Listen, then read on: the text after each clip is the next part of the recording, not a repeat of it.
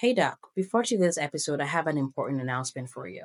Have you been told that maybe if you can just cut down your spending, save more money, and pay off debt, then you will be able to have freedom?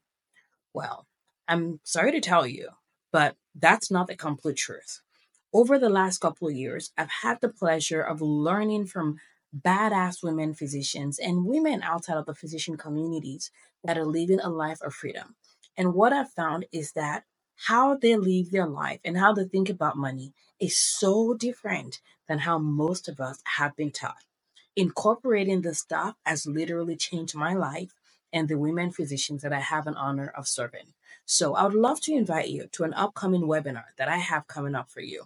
I want to share with you seven ways that women physicians that are living a life of financial freedom think differently than most. That way, you can also incorporate some of the stuff and accelerate your own journey to freedom and wealth. Love you so much. Check out the link in the show note, and I look forward to seeing you at the upcoming training. Enjoy this episode.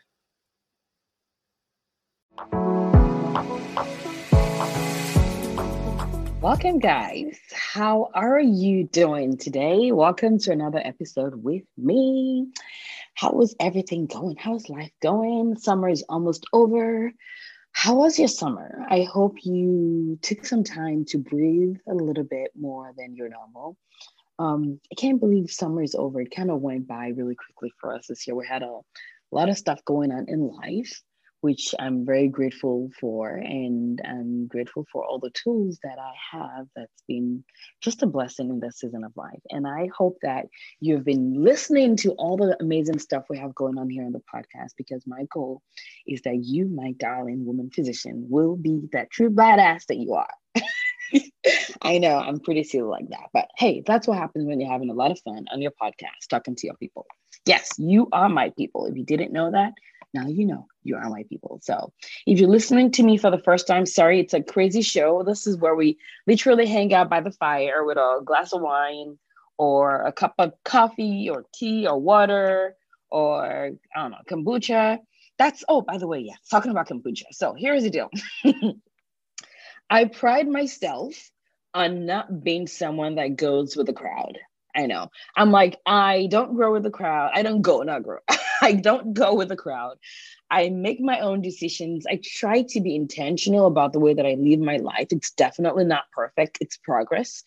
Um, and one thing is that I always tell myself if everyone is doing something, doesn't mean that I have to do it. I look at it, evaluate it, see if there's any you know merit to it which is why i haven't invested in cryptocurrency or any other sort of like shiny objects because one i don't need it but number two because i do try to be objective and not go with the crowd because you know that FOMO energy be costing people time, money, resources, and joy. And I'm not all about that life. So, anyway, so kombucha is something that has been around for a while now. And I have tried it. In fact, I went to you know pre-COVID. Was like 2019. I went to went to a restaurant to hang out with some friends, and I remember I they had like kombucha on tap. Wouldn't you're like you know how you have like beer on tap, I had it like oh man, this stuff was like refreshing. It was delicious.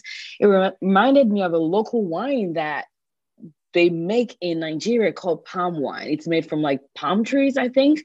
Yeah, I think so. Hence the name palm wine, I think. Maybe I should go do my homework on that. But anyway, palm wine is like this deliciously fermented local drink that's just delicious. And kombucha reminded me of that. And then in like 2019, 2020, people went crazy with kombucha. And I'm like, well, I haven't had the space or taken the time or energy to like be objective about my thoughts about kombucha. So I wasn't all up in that kombucha life for a long time. And then recently I saw some guy that was like drinking it. I think it, like he quit drinking wine or something. I think it was um Brandon Lucero is a coach, like a marketing coach or content creation coach or something. Yes, content creation, not something like that. But anyways, that's what he does. So he was drinking kombucha because he had stopped drinking wine, and he was talking about how it had actually helped him as a replacement that he felt like he wanted because he said he, you know, liked having like a non-water, non-soda drink. And then after that, I went to my favorite store, Costco, and I happened to kombucha, and it was on sale. So I'm like, you know what? Let me try it out. And it actually is pretty delicious and refreshing. So that right there is uh, unplanned conversation about kombucha. So how did I how did I get how did I get to kombucha? Okay, I was talking about drinks. Yeah. So grab your kombucha, your water, your juice, whatever it is, your wine or coffee, just like me. And this is where we hang out and talk about all things money mindset to help us create that rich life that you and I deserve. So, anyways, the reason why we're talking today is I wanted to chat with you guys about scarcity because scarcity and scars. So, what do I mean by scarcity? So, you may have heard that word thrown around a lot, and you're like, well, I don't know what you mean by scarcity. So, scarcity is a thought that is based on the fact that things are finite, right? And you may be listening and you're like, of course, things are finite. I want you to listen to this episode with a very, very open mind. Because ultimately, as you know, sometimes we're so stuck in our ways, we're stuck on the ways that we've heard things talked about over and over again, that our reflex is to resist anything that's not what we're used to. So, this is one of those things that may be one of those things that you may not be used to.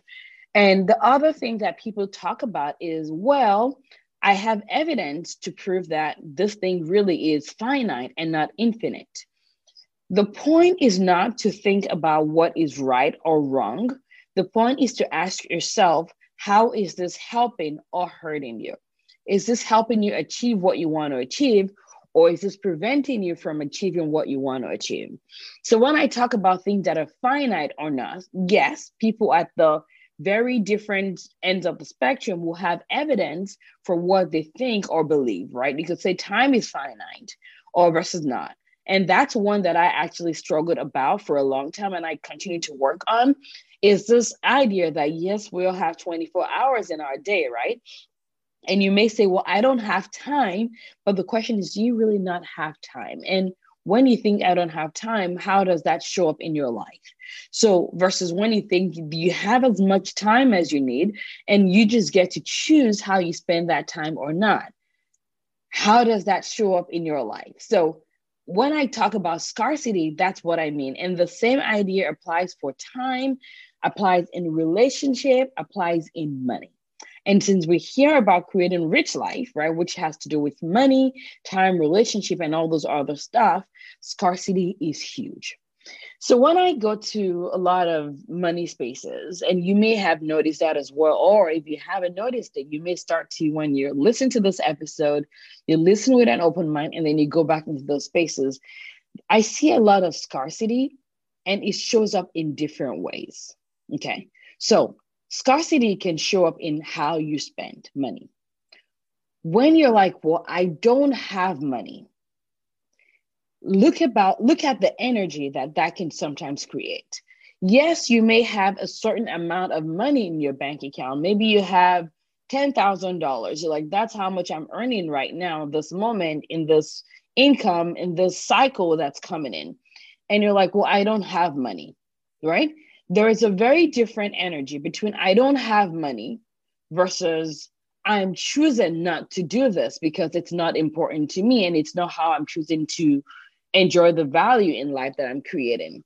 So if I want something a purse, I don't really care about purses. It's just not my thing. If it's your thing, then good for you. It's just not my thing. I carry them, but yeah, it doesn't give me joy. Yeah, whatever, right? so um a purse is one of them. If I see a purse that's like super fancy and it's maybe a thousand dollars, some people may say a thousand dollars is a lot. Some people may go, uh, that's nothing, right? But there is an element of scarcity when I think I don't have money for that purse, right? But when I think, well, I could create the money for that pur- purse but this is not how I want to spend my money. That decision is not based on scarcity. That decision is based on abundance, but there's an energy behind what one is like constraining and constricting, and the other one is more well. Like that intentionality, that purpose of this is not how I want to spend my time. If purses do give me joy, I could spend money on a purse. I could say I want to spend that thousand dollars, for example, on a purse. If that gave me joy, but maybe taking a vacation doesn't give me joy and that's not how i want to spend my money so i want us to start thinking about it's very very subtle but that mild subtlety can be the difference between you really hanging out chilling feeling well and feeling rich in abundance and the infinite potential that you can have in life versus that constraining, constraining, constricting energy. Right? So scarcity can definitely show up in how we spend money. Underspending money is given. Scarcity is feeling like I have been cheated in how I'm spending this money right? And I've seen that come up in how much people look like crazy for discounts. I know. Nothing wrong with discounts. I I mean, listen, one of the my favorite places to go shopping is like I end you know stores where they sell second hand clothes i love those if it's you feel fabulous in it if you look fabulous why the heck not right whatever to each their own but the reason why i'm saying this is but when you find that looking for that 50 cents price difference that may take you a drive, that may take you time to go find, right? That's going to spend the time that you already think is not enough because you'd like, if I don't get the best deal to the 0.005 degree in dollars a cent, I feel cheated. Feeling that element of cheating or being cheated on or whatever, you get what I'm trying to say, can also be based on scarcity. Because what I tell people is this the way the world works is you get money from the sources that you have and you spend money into the sources that you spend it on, right? When you spend, you are being the source of someone else's abundance. Yes, I'm going to repeat that. You are being the source of someone else's abundance. I'm not saying that you should spend every single penny that you have in every single space, right? But when you're intentional about how you spend money, you're like, okay, I'm choosing to be the source of abundance for this company because how I spend is how they make money. And then money becomes a source that flows through you and I, not something that we hoard because we think we're never going to get. And I'm a huge fan of the fact that the more I spend, the more I have. I know. So crazy, right? The more I spend, the more I have. Because when I spend, I spend on things that add value. I spend on assets and not liability mostly, right? I spend, I give it to people, and I'm the source of someone else's abundance in that way. And the law of the world is the more you give, the more you receive. It's just the law. That's just it. I'm a firm believer the years that I spend the most are the years that my net worth grows the most. I'm telling you. And if you don't believe me, I want you to try it out. Spend on assets, be the source of someone else's abundance, and pay yourself first. Those are so important, right? But when you pay yourself first and you're buying more assets, you're buying things that bring money into your pocket, you will be spending more, but it's going to bring more money back to you because I believe that money likes friends the more you give, the more you pour it out into the world, it's going to come back to you. It's going to gather its friends, its cousins, its brothers and sisters, and they're going to come back into your pocket. I promise you. If you look for the most generous people, the only reason why they may not get back is maybe they're not paying themselves first or they're not buying assets. But if you follow that rule, I promise you, your net worth will grow. It's just it. I teach this to the people in my coaching program all the time. I teach it to myself, to my family, to my friends, because I truly believe that the more I give, the more that you will get, and the more the world gets. And that is how we get money into the hands of amazing people that are going to use it for good. Are you with me so far? So I want you to just be aware of this whole thing about scarcity and how that can show up in how you spend. Talking about spending still is when it comes to where you invest that money. I have people say things like, well, I don't want to spend money on this. I don't want to spend money on coaching. And you guys know already that I spend money on coaching because I believe that when I spend on assets, which coaching is an investment, it brings money and life back to me. I will make more money and I will live an even richer life. So when people are like, well, I don't want to spend money on that, it's almost that you're assuming that you are not going to have more money. But if you believed that what you're spending money on, if you knew that what you're spending money on was going to bring more back to you, that is abundance. That is breathable. That is creating money that goes and comes back to you. Does that make sense? So I want you to start thinking about that like that. in terms of how I spend money can be based on scarcity. How I give money can be based on scarcity, right?